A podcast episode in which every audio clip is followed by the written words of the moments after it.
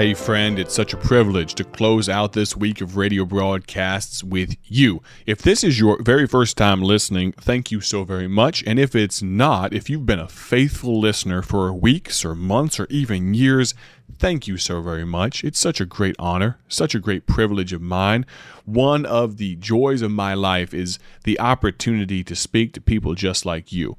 And every once in a while, I like to do something fun on the broadcast. And so today, on Friday, the close of the week, I'd like to open up for the next, let's say, 24 hours from now, from the time that you listen to this broadcast. Now, it has to be today. I'd like you to do this. I want you to text me because I want to give something away. We recently invested in some brand new pens here at Bible Tracts Incorporated, and I'd like to send you one if you don't mind. I might just send you a pen, and a magnet. I think we might have some of those around. If we do, I'll send them. Otherwise, I'll just send the pen, but I'd like to send you a nice. Now, I know sometimes when you get those pens, they're kind of chintzy. They're like kind of cheap. They fall apart. That's not the type of pens we went with. We went with some nice, high-quality metallic pens. And so here's what we're going to do. You need to do this. Text the word pen, P-E-N. You got it, P-E-N, to this phone number, 309-316-7240. I'm going to send you a free pen. Can you believe it? 309-316-7240. If I have a few other things laying around, maybe I'll send you one of those as well. But I'd like you to do that right now for me if you would. One more time, here's the phone number, 309-316-7240. Now, here's how we're going to do this. Now you say, hold on, is everybody going to get a pen? Not this time. Now we'll see how many people text in, and maybe we will send one to everyone. But what I'd like to do is this. I'll send one, to every 1 in 5 individuals, I think. So for every 5 people that text in, we'll send out a pen. And so if you are number 5, you get a pen. If you are number 10, you get a pen. So depending on when you're listening to this, it might affect whether or not you're in the running or not. I can tell you this right now. You should send a text in right now. Text PEN 309-316-7240. Now get this, you must follow the directions.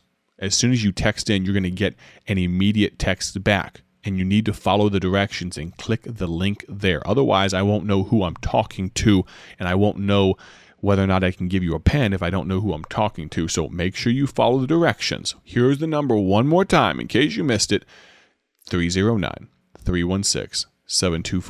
Text PEN, P-E-N. Today, we're in discipleship study number 15, and we're closing out our discussion. We've been on the battle of the mind yesterday and today, and as we close out the week, we will also close out this discussion. I'd like us to look at Proverbs chapter number 23. Proverbs chapter number 23 and verse number 7 says this, "For as he thinketh in his heart, so is he. Eat and drink, saith he to thee, but his heart is not with thee." Let's look at this idea of seeing and hearing, and what we put into this computer of our mind affecting what ends up happening and what our body ends up doing, the actions that we take. You see, friend, when the mind is right, ergo, the actions are also right. You are not what you think you are, but what you think, comma, you are. Let me say that one more time. You're not what you think you are, but what you think, you are. In order for a Christian to alter his behavior, his thinking needs to change. Now, this is not psychology, psychiatry, some hocus pocus. This is the Bible. Ezekiel 16:49. Let's look at a reason that God destroyed the twin cities of Sodom and Gomorrah. Here's what God said. "Behold, this was the iniquity of thy sister Sodom, pride, fullness of bread, and abundance of idleness was in her and in her daughters, neither did she strengthen the hand of the poor and needy." What's wrong with hypnosis and drugs and liquor and all of these things? They put the mind in neutral so that the devil can jump in the driver's seat. Someone asked me today, I had a long flight I had a long drive, couple of long drives, a long drive to the airport after a very early wake up, had an airplane flight, another drive, and here I'm sitting now, you're listening to me talking to you, and someone asked me, are you tired? You woke up incredibly early. I mean, we're talking close to midnight after going to sleep not so early, and here you are talking to these people on the radio. Are you tired? And I had to think about it for a moment. And here's what I realized.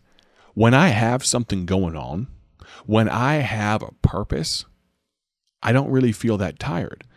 If I am talking to someone on the phone while I'm driving, hands free, of course, if I'm talking to someone on the phone, it helps me stay awake. You know why? Because I'm doing something.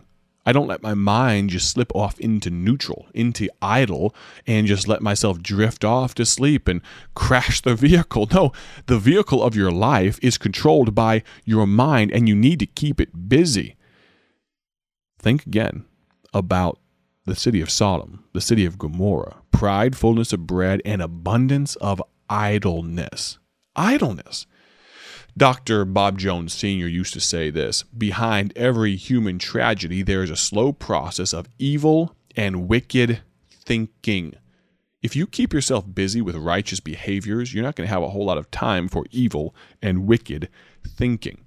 No one ever just falls into sin. They have been falling for a long time before it actually ever ends up in sin. We only end up seeing when they land. It always begins in their thoughts. Sir Francis Bacon was asked what he thought the outlook was for the next generation, and he declared this. Now, get this pithy, prophetical statement. Here's what Sir Francis Bacon said. Tell me what the young people are thinking, and I'll tell you.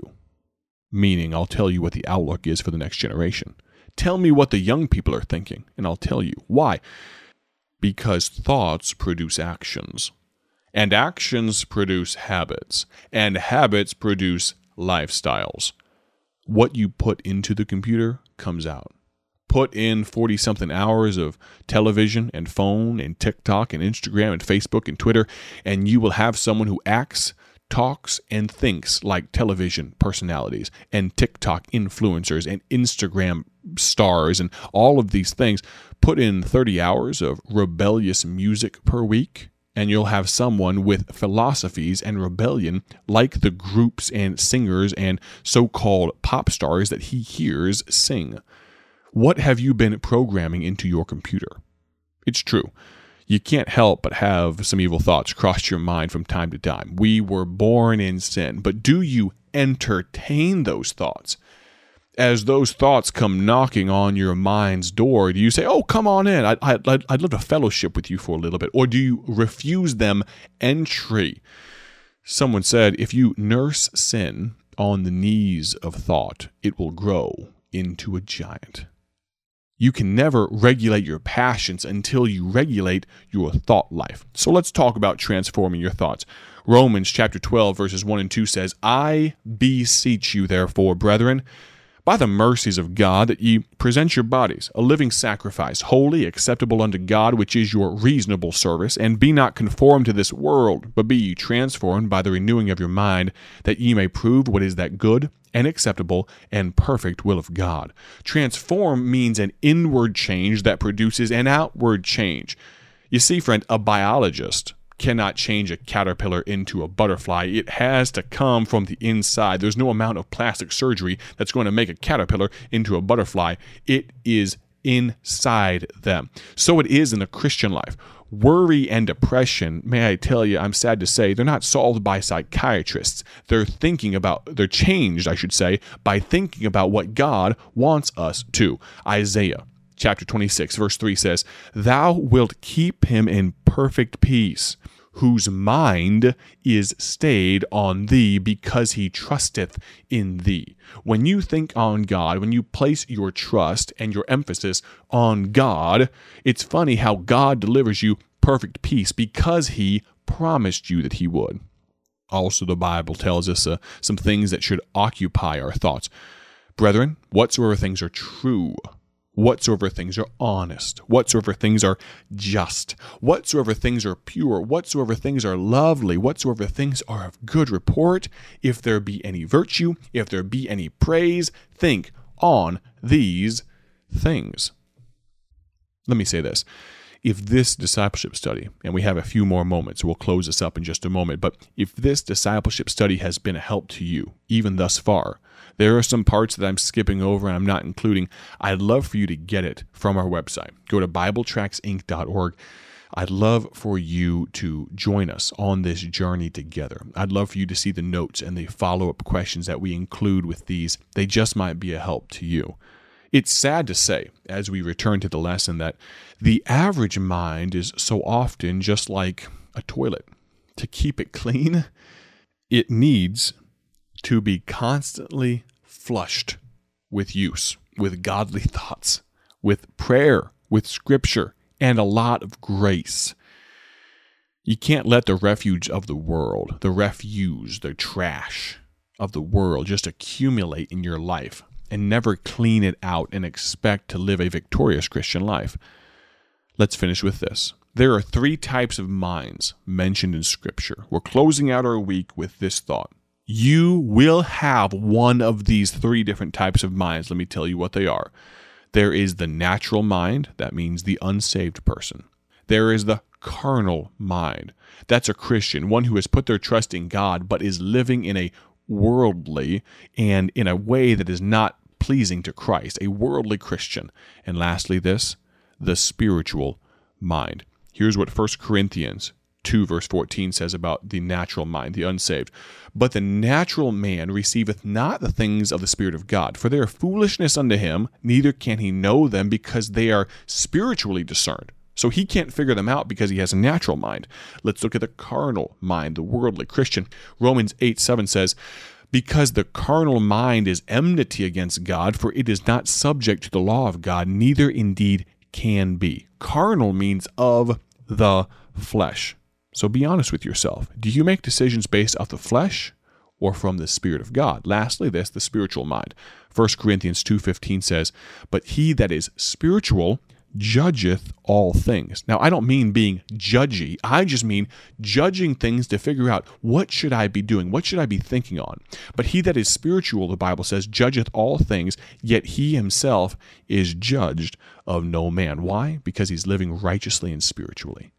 Thank you so very much for joining us for Discipleship Study number 15. God bless. Have a great day for His glory.